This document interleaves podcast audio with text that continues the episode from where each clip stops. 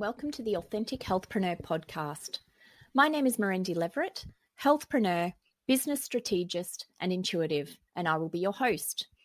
In this podcast series, I will be interviewing female healthpreneurs and sharing their amazing, inspiring and motivating stories about how they started their own health business.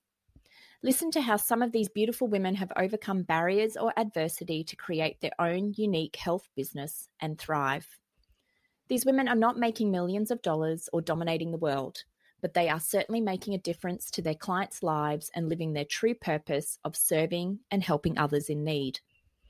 Also in this podcast, I will be sharing hints and tips on how to be a successful healthpreneur whilst remaining authentic when starting and running a health business. This podcast aims to inspire, motivate, and educate you on all you need to know about starting, growing, and pivoting in a business as a health clinician. This podcast is available to subscribe and download via Anchor, Spotify, iTunes, and Google Podcast. So remember to subscribe so you don't miss an episode. Hi, everyone, and welcome to the latest episode of Authentic Healthpreneurs. I am so excited today to introduce to you Meredith Woolsey. She is an exercise physiologist based in South Australia, and her business is Move to Live. Welcome, Meredith. Hi, Mirandi. Thanks for having me. Thank you. And for those listeners, of course, many of you will know I've been in the exercise physiology industry for 25 years. And I have to say, I've never met Meredith before in my life. So I'm absolutely floored. Somehow we missed each other. I know, but like we were saying before, you're in South Australia. I literally know one EP in South Australia and he was a lecturer. So that's probably why I some reason I just have connections along the east coast of Australia and WA and nowhere else. So you gotta get into the middle bit, Miranda. That's where all the good stuff is. I know, the wine region. And, you know, I've been to South Australia a few times for ESSA conferences and other business meetings. But anyway, I'm just excited to have you because I guess having you come on and share your own journey as a business owner, healthpreneur, but I guess also for our listeners, I personally feel, and you can tell me if I'm wrong, South Australia is a bit an anomaly for exercise physiologists because I know, because I used to sit on the ESSA board and helped out quite a lot. You guys, I don't know if you can let me know if this is still happening, but, you know, you were not being remunerated very much for doing work in the workers' compensation schemes and, you know, all that insurance stuff. Apparently EPs were pretty much non-existent in South Australia for the insurance area. Is that correct? Yeah, that's very much correct. So particularly when I was a student, so I was on the ESSA State Committee as like a student rep, I remember the committee writing the letters to what was then WorkCover SA and now it's Return to Work SA. And yeah, we were considered gym providers. Oh gosh. It's just like a slap in the face. Not that personal trainers and gym providers don't do amazing work, but it's not quite what we were doing. And so we were getting like $50 or something like that. Yeah, it was something insane. Yeah. So very hard work was done by that ESSA state chapter, a lot of pushing. And now luckily with both the motor vehicle accident insurance and the Return to Work SA, as it's now called insurance, we do get still not what physios or dietitians or psychologists get as and of course, you know, the wonderful world of GST. But it's certainly more than a gym provider and we're certainly seen a lot more now. And we have some lovely EPs who are actually working with Return to Work SA as an organisation who are working very hard to improve the use of EPs and improve the referral rate and the quickness of referrals to EPs, like through doctors and other health professionals and getting us really established in Return to Work SA, because obviously we're really good at getting people, particularly with musculoskeletal injuries, but also with psychological injuries, back to work as quickly as possible. It's what we're good at. So yeah. No, I do remember, the state chapter reaching out to myself and a few other members because I was also on the Queensland State Chapter Board. I can't remember now. It'd have to be maybe 15 years ago, maybe a bit more, where we as a state chapter were quite gung-ho and got ourselves on parity with physios and OTs and other health professionals on WorkCover Queensland. So I know a few various chapters around Australia were headhunting us to ask us, oh, where's, you know, how did you do it? What did you do? So we're always willing to share, but it's just so difficult that, you know, but it's a common thing being in Australia. And for those who are listening from overseas going, what is this strange concept? In Australia, every state does things differently. We are not a united country at all. Yeah. What you get paid in WA is different to what you get paid in New South Wales versus Victoria. There's just no continuity of fees across, the states, which I don't know if will ever happen. But thank you for enlightening us.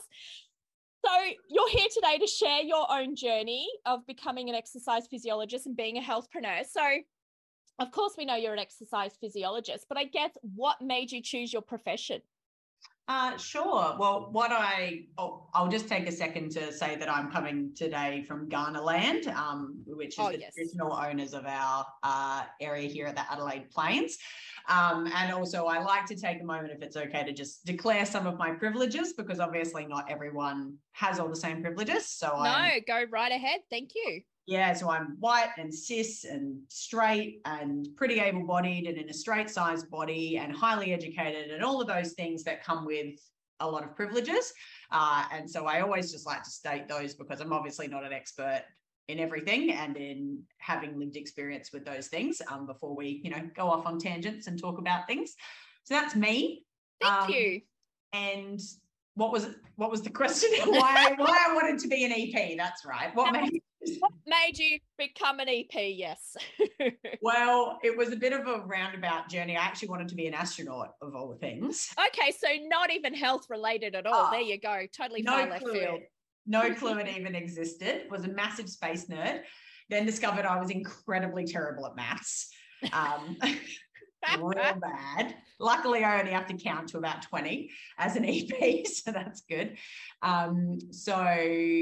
And I also got glandular fever, so I really flunked out at uni trying to do sciencey, nerdy things. Yeah. And so that wasn't so great. So I went to TAFE, or it's called Polytech sometimes, depending on where you are in the world. And I was doing a diploma in fitness, and I was going to go become an outdoor ed teacher, which was my second love after nerdy things.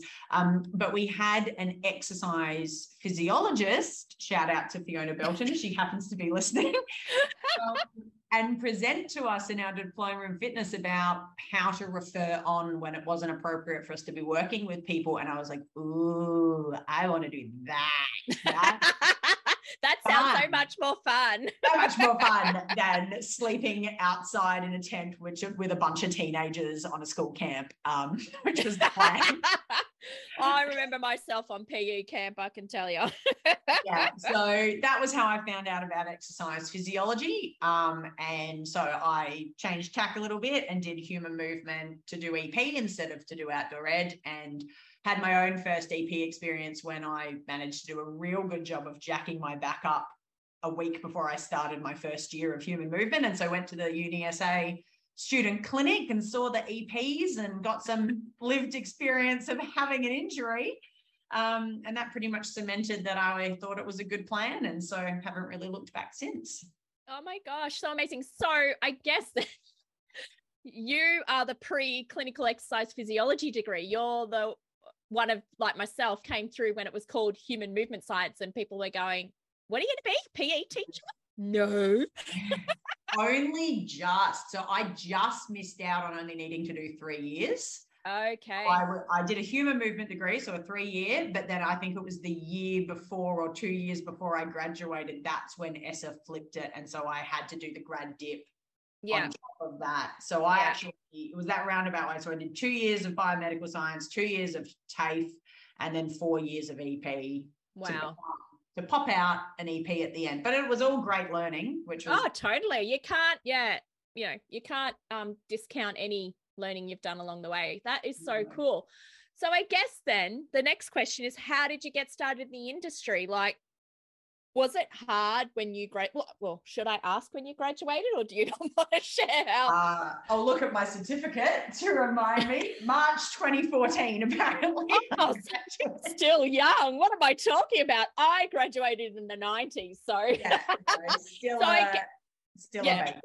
so I guess still in the 2010s, there were a lot more job opportunities compared to when I graduated.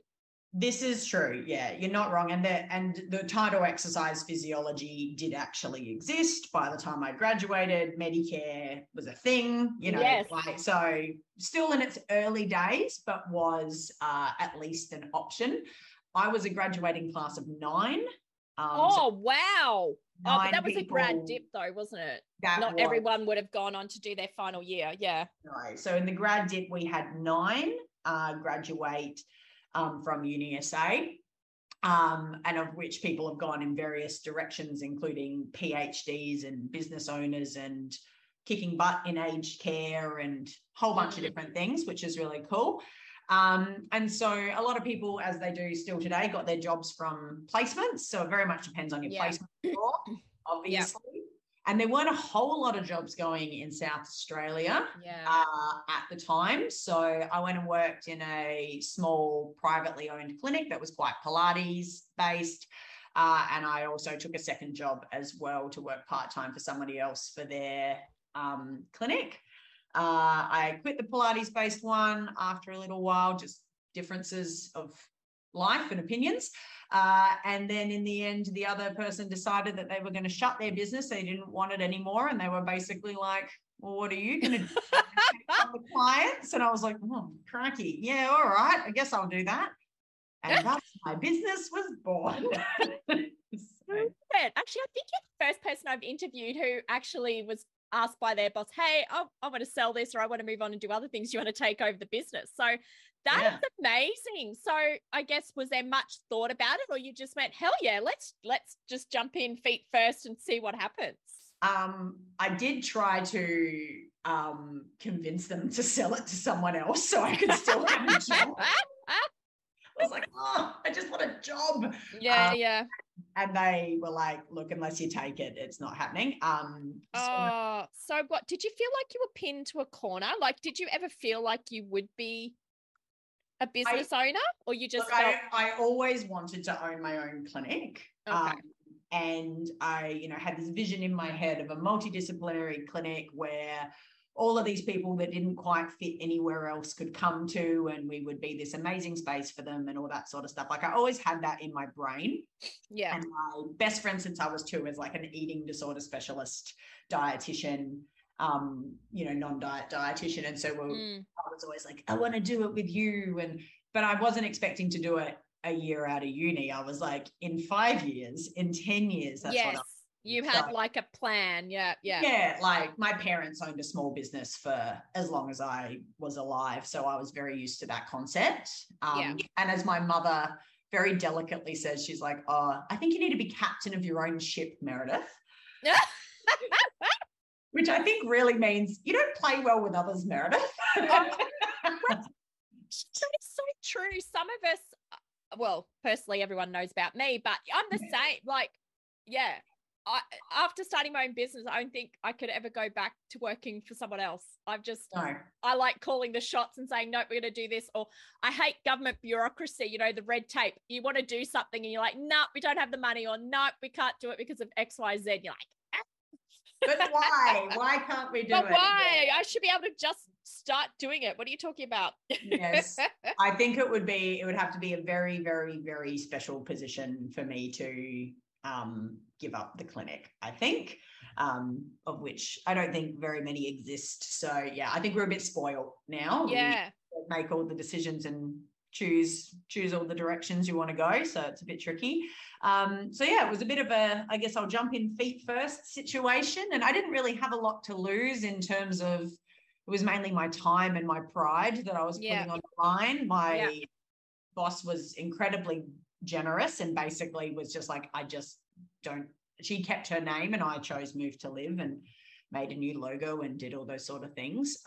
And so, but basically gave it to me as goodwill of. Oh, wow. That is amazing. And I guess that's the other thing though. You didn't really have to start something from scratch. You've literally been handed a business and you've just got to keep it. Yeah. It was going. It was in a bit of a sad state. Yeah. It had been run. That's why she gave it to you. It wasn't worth anything. I totally respect knowing what you want and what you don't want. And she was like, I'm good.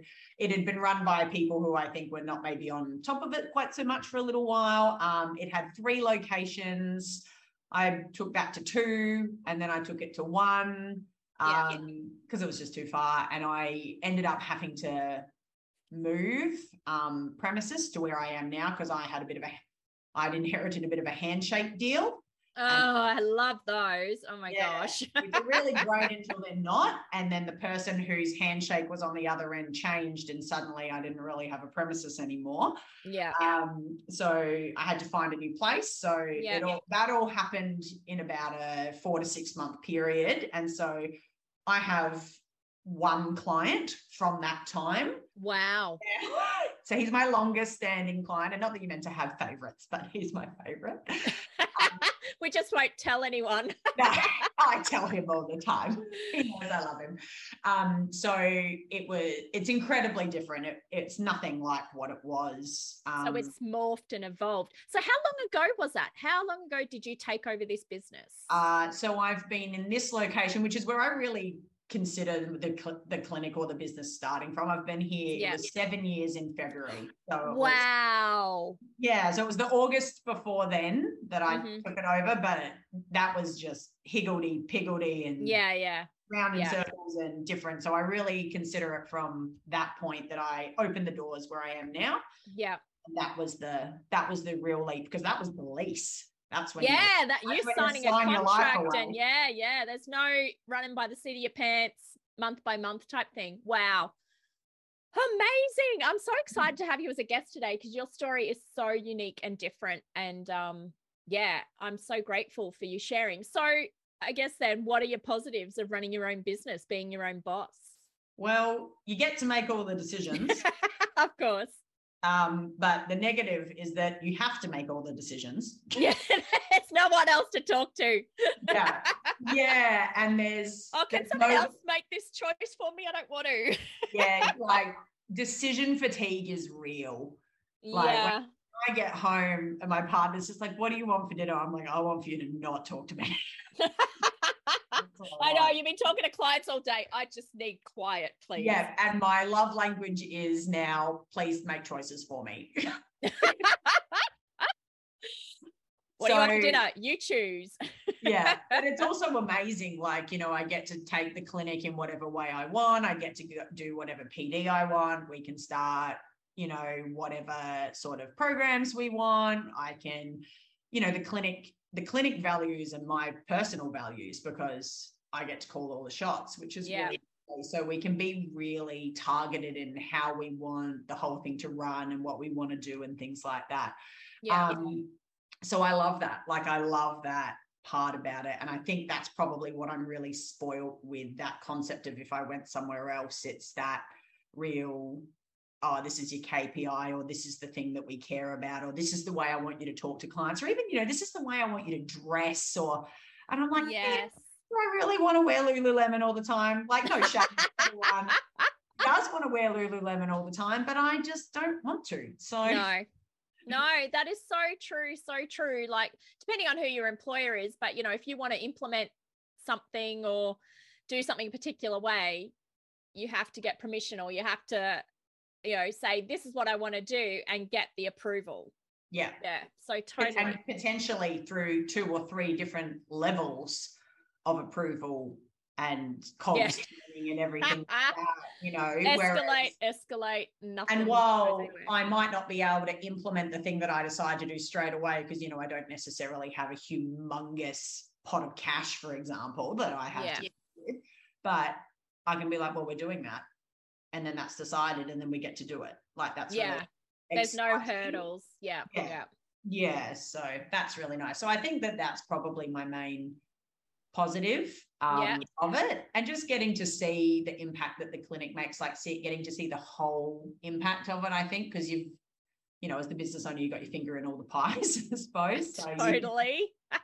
So, you get to see it a bit more rather than potentially, you know, there's certainly positives to turning up, doing your job and going home, but also you know, there's a lot of positives to really getting to see some of those changes that you get to make, or seeing the cool things you've done around the place, and, you know, oh, that didn't look like that before, and oh, we didn't used to do it that way, and now we do, and isn't that better? So they're the cool. So you did touch on one negative thing about running your own business. Is there anything else that you hate or find difficult with running your own business? I think especially with, I know we weren't going to talk about COVID, but especially with COVID. We can talk about the C word. The C word. Just to bring up, you know, or let's face it, collective trauma about COVID. Yeah. The decision fatigue of that sort of stuff, and having to, for want of a better phrase, having to adult, and you are always the competent adult. Mm. Like there is no alternative. Mm. So you have to make the decisions on behalf of your clients. Obviously not in terms of body autonomy and things like that, but in terms of, do we wear masks? Do we not wear masks? What the health and safety side of things, it took it to another level. Like we were treated to be treating our clinics like hospitals, and we're like, we're a hospital, why do we need to have all of these procedures in place? And it's just gonna scare us, our staff, our clients, and just add another element of stress to our day, isn't it? So those sort of things, trying to keep up with changes in things, and for me, like I'm a generalist really by trade. Like I think I'm really good at the nothing to something, and I run a weight neutral, size inclusive clinic, but really I'm a generalist. So trying to keep up with everything and being on top of everything, there is not enough time to do PD, and there's not enough money to do PD. No. I could burn through hundreds of thousands of dollars, and I still would never feel like I'm good enough. And I know enough things. And I now have staff, which is wonderful, but also very, very new and strange experience for me. But again, with them, I am the deferrer too. And as you said, like, really, I'm a baby. Like, I'm only 34. Like, I haven't been doing it for 30 years. No. So being that person that you're like, oh, man, I'm the safety net. Yeah. So that, I suppose, is the thing that I can sometimes the overwhelm gets to me with that a little bit. But in general, I'd say I really enjoy it. Apart from the fact that I honestly really hate paperwork, but that's an EP issue. I'm like, I know. That's the only thing the PTs have over us is no paperwork. I'd love to not have paperwork. I don't want to write another report. I don't just approve the funding. Just do it. Yeah, exactly. So, things like that. Mm. But that's why I have an admin person to not reports. Obviously, she doesn't do that, but she does all my billing for me, which is takes some of the load off. So I guess you've touched on it just before, but I guess you've now got staff. So this is a whole new element. Not only and I talk about this to a lot of people. We're health clinicians. We're not trained in business unless you were lucky enough to do a double degree. And then again, employing staff's just a whole other element. You then become a leader, a manager, and you've got to learn how to deal with staff and conflict and, you know, humans pushback. Yeah. Yeah. They are... that aren't clients who you're telling what to do. These people have got their own ideas.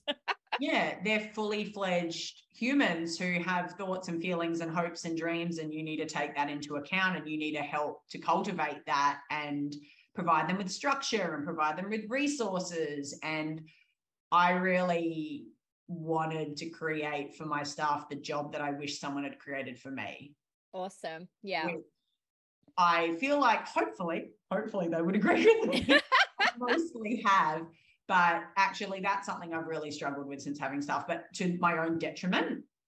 So I have given my staff all the considerations that I never give to myself. And that has been a very hard lesson that I realized at the end of last year. My EP, so I have one EP and one admin person who does one or two days a week, and my beautiful EP plays in the state league of netball here, and so I'm like, that is your second career. You need to go to training, you need to go to games, we need to make sure that you're okay for your career. So you get to work part-time, and you what PD do you want to do? And I'll pay for you to go. And here's all your mentoring and here's all this and all these amazing things. And it was when she wasn't doing any out of hours work and I was doing all of it.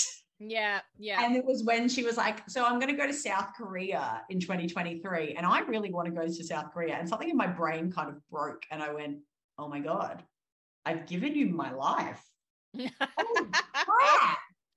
Uh-oh. And I realized that I'd given her all these amazing things, which I desperately want to do, but I hadn't put myself in a position to have those amazing things. So we are fixing that now. Awesome. Sometimes you have to do that in order to realize what you're missing out on. Yeah. Wow. So thinking back to when you first started out on your own, what do you wish you had have known then that you know now? But you don't like paperwork, Meredith, and you have to make a system.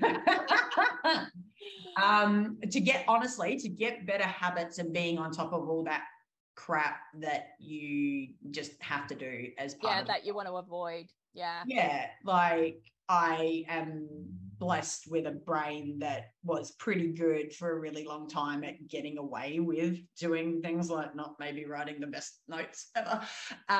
And so because I could remember it all, but now I'm in terrible habits and I refuse to let my EP get into those habits. I'm like, exactly. You'll be on top of it and you won't be stressed by your number of letters and stuff like that. So making sure that things like that are done from the beginning is certainly something that I would say.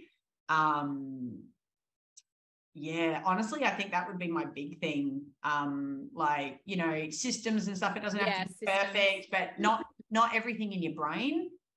If it, like when my admin first started, like I had to block out a whole day to teach her how to use the computer and how to use Halaxy. Yeah. She uses Clinico somewhere else and how to do this and how to do that. Like if that was written down, I probably only would have to block out 1 hour. Yeah. And if you calculate how much that is plus how much I had to pay her, that's a butt ton of money. Mm. So especially when you're first starting, when you're first getting those little things. So having those things written down, or things that I've heard people do are things like record a video of you doing the thing and then you have like a series of videos. Yeah. There's a voice memo, like I don't care, but just all those sort of things. That is your prep for having staff. And if you are at the point where you need staff, you do not have time to make those things. Yeah. You need to make those things when you're sitting twiddling your thumbs going, why don't I have enough clients? Yeah. That is the time to work through those things. If you just write down or record somehow one procedure or policy a week, by the end of the year, you have 52 policies or procedures. Yeah, yeah. And I knew all of that. I knew it in my heart of hearts and I could articulate it to people, but I did not get to it just due to life circumstances and stresses and all that sort of stuff. It just never happened.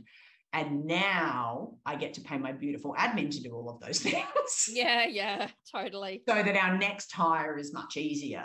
But yeah, that is the big thing that I would say to people is all of that sort of stuff, as much as it's a pain in the ass when you're by yourself and tiny and it seems irrelevant, it's actually not, because needings creep up on you so quickly and you'll be drowning and you'll need to hire someone and then you're like, I have nothing set up for this.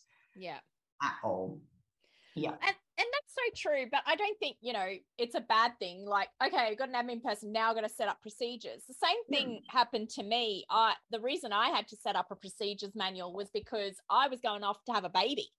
Yep. And I had I can't remember how many people I had at that time. I think I had 3 EPs, a massage therapist, admin person. So yeah, that was my task for the 9 months I was pregnant. Yeah. To get the procedures manual done and dusted. And, that was back before you've got things like Loom where you can record yourself doing something or even the thought of voice recording and then transcribing. That was before all those days. I literally had to sit there myself and go, okay, what's required for this task? And that was before as well. I think that was the really early days of online case manager programs. Or actually, I don't think they were, because I still remember the piles of files everywhere. So, the never-ending piles. The never-ending. And then that went, you know, online case manager came in. It made your life a little bit easier. But, yeah, that is perfect advice to people is, yeah, start, even though if it's just you, start, yeah, recording or writing down what each task involves you doing. And then, you know, when the time comes, you've got literally a draft procedures manual there. Definitely. It doesn't have to be perfect. It's not about it being perfect. Yeah. Which is hard, because I think generally if you're a person who's like, I want to start a business, you're probably a bit of a perfectionist, because otherwise you're not going to do it. Yeah. Yeah. But just getting it out of your brain so that you're not the keeper of the keys. No, that's right. Otherwise you become a bottleneck. Yeah. In your own clinic. And I used to think that me succeeding was me doing everything. Yes. And now I am attempting to reframe that to me succeeding is me having enough money to pay someone else to do things. Well, they say that, you know, if you can pay someone else at a lesser rate to do something that, one, you hate doing, or two, you have difficulty doing, you know, it's going to take them less time versus you, it's probably worth it. Yeah. You know? But it is, it's your baby, and you're so used to doing things your way. It is hard to start handing things over. But once you do, you're like, why didn't I do this earlier? Yeah. Oh, I could never not have an admin person now. It's wrecked me in that way. I'll never not have one now, because I refuse to go back to sending my own invoices. That's awful. Totally. Give it to someone else. Yeah, most definitely. It's still a struggle for me to let go of things. Like it's a constant work in progress for me to let go of tasks. And, you know, I want to make sure that my staff have values that align with the clinic and they understand what the clinic's values are, because that needs to be front-facing and it needs to be consistent. Yeah. So, you know, really, really coming to terms with what your values are personally, professionally, and then what you want your clinic to be like, I think will also help you to attract the right people. Yes. And allow everything to flow a lot better rather than just, let's hire the first person that we see, or that student that we had on placement just because, we don't have to pay them for training because they already know where the microwave is. Yeah. Most definitely. That is so true. I'm so glad you brought that up, because I think that's often people employ or out of fear, because they're worried that, we're not going to find, you know, you're never going to find your unicorn. But, you know, I've always been a big believer about quality over quantity, and always making sure that your staff, your staff's values align with yours and that of the business, because if you've got that, you've got a staff member for life, really. Yeah. And you're not going to be pushing a rock up a hill because their beliefs are different to yours, and they're just going to keep pushing back. So that is great advice. So of course you were just talking about finding it hard to let go and get other people to do stuff, and you were talking about your other EP, how, you know, she works part-time, she only works, you know, 9 to 5, doesn't work outside hours.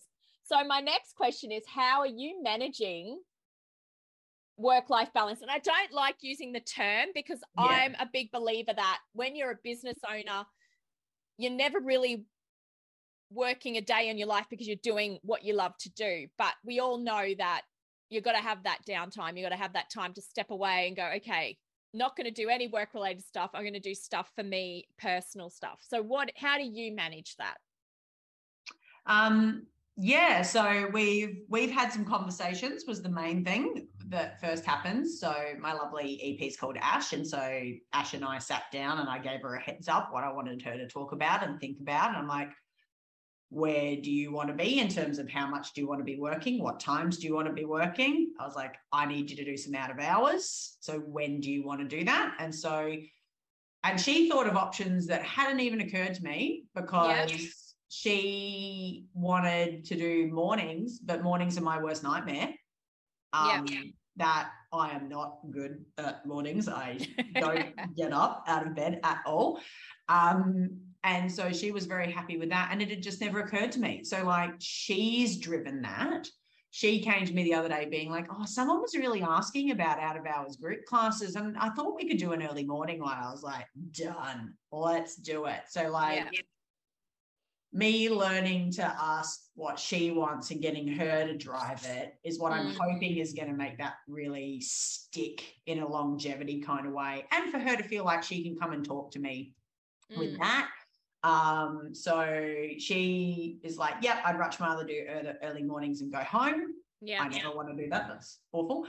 I take off the Tuesday after Monday public holiday to give myself an extra long weekend. Awesome. Close to as possible. We do have a double assist on a Tuesday, so I have to come in for half an hour. But I get, I get most of the day to myself, which helps. And that means that if I've forgotten to book an actual holiday or I haven't got around to it, I'm still getting that little bit extra downtime. And from next month, I'm also taking a half day on Wednesdays off, either to do nothing or to work on the business. I'm not sure yet. I'm looking at moving towards 0.8 of client time, because while in theory, I really agree with you about that you never work a day in your life. Our work is also, or can be, not always, our work can be really exhausting. And tiring. And if we're not making sure that we're filling our own cup, making time. And that's what I found happened in COVID, because everything that I was doing to fill my own cup shut down. I was very fortunate that the business did quite well. And so it expanded to nature abhors a vacuum. It filled all those times. And suddenly I was like, oh my God, when can I go dancing? When can I see my friends? I suddenly couldn't do any of the things that I was doing because I'd let the business creep in, and that is what has led me to be much closer to burnout than I would like to be. And so now I'm like, no, we're pulling it back, we're clawing it back, we're making sure that we're doing those sorts of things. So they're the things that I'm doing at the moment. So we'll do an experiment, see how Wednesday mornings go, and if they go well, we'll do that. If it doesn't go well, I'll pick a different time and we'll try that. See how it's all trial and error, isn't it? But just making decisions to do it and just booking it in the calendar. I just did it, because if I didn't do it, we would have people booked in then already for next month. I would totally be like, oh, now I can't because I don't want to let that person too bad. I just have to book it first sometimes, otherwise you'll go mad. So awesome. So what's the future hold for your business? Do you still have ideas you want to implement or programs you're wanting to run? What is it that you're planning to do in the next 12, 18 months? Yeah, well, in the last few months, my dog has become a therapy dog. Oh, yeah. I want to do that. Yeah, she's very cute. So I did like a course and got her qualified as a therapy dog. And everything like that. So that's a whole new adjustment as well as getting her in there. So our next 6 to 12 months is very much solidifying the clinic, finding a really happy medium for me and all the staff of where we're really happy and functioning really well before we will need to hire another EP because we just do. We're just running out of stuff. Eventually, I still love the idea of doing a multi-D clinic and having really like-minded, values-driven, dietitian, psychologist, I don't know, yoga, whatever, really accessible sort of stuff in a space. I love that idea. That idea is probably still quite far away because, money. You have to get bigger space, don't you, if you're going to fit in all these extra people? You need bigger space, you need more equipment, you need to pay wages, you need all of those sorts of things. So, very much a consolidation and getting around to all the things that haven't been gotten around to. Yeah. Is the current plan. And then it'll be okay, cool, what's next? So the therapy dog thing is a big thing for us. And we do, so like I said, I'm a size inclusive, weight neutral clinic. So that's the sort of stuff that we do with that sort of stuff. And just working with more people. I don't think I have any specific programs I'd like to do. I have a specific PD that I want us to do. Yeah. Never ending of PD. I'm doing some, we did some big motivational interviewing stuff this year. I'm going to a pain thing this year. We're trying to brush up on our Auslan to be a bit more accessible. Oh, that's awesome. Yeah, it's cool. Would recommend to anyone out there. Even just to be able to say, hi, my name is, what's your name? And to be able to fingerspell the alphabet, you can get through a lot of stuff with that. Makes a big difference. And we want to do like neurodivergent affirming training and really try to work on that. And I've done some LGBTIQ plus training, but getting around to implementing all the things. So my next task is our client intake sheet needs a huge overhaul. Totally. Really great, really awesome. And making the space as inclusive as we can is probably the next 12 months. And then awesome. We'll go from there. Sounds amazing. Well, thank you so much for coming in and sharing your journey. It was so interesting. As I said, you're the first person I've had come in and who actually took a business over from someone else and made it their own. So I'm hoping that listeners have, taken on board any advice you've given, because I feel like you've given us some real gems there, especially, around,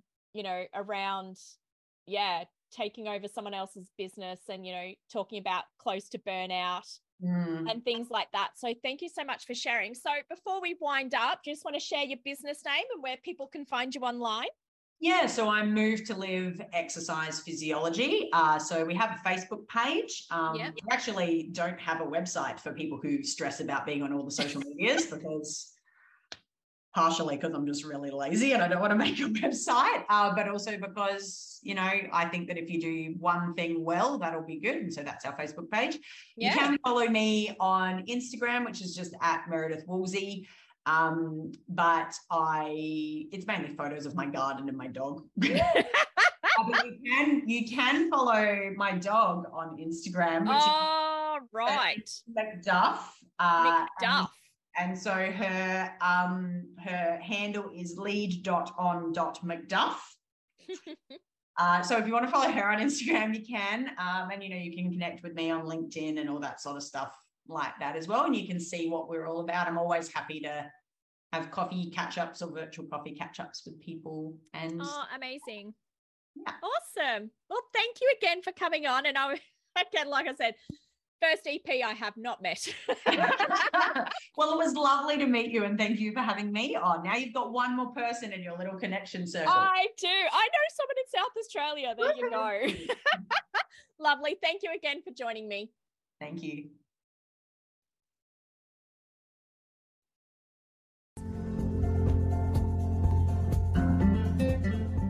You have been listening to the Authentic Healthpreneur podcast. To ensure you don't miss an episode, remember to subscribe. If you are enjoying this series, please leave us a review. If after listening to this podcast episode you feel inspired to start or transform your own health business, come join our free Facebook group, Authentic Healthpreneurs. Search Authentic Healthpreneurs in the Facebook groups. In this group, you will find free resources, webinars, and other events to help propel your business forward and succeed. It is a beautiful community of like-minded female health practitioners who support and uplift one another and celebrate our successes together. If you need help with starting or growing your health business, be sure to check out my website, AuthenticHealthpreneurs.com.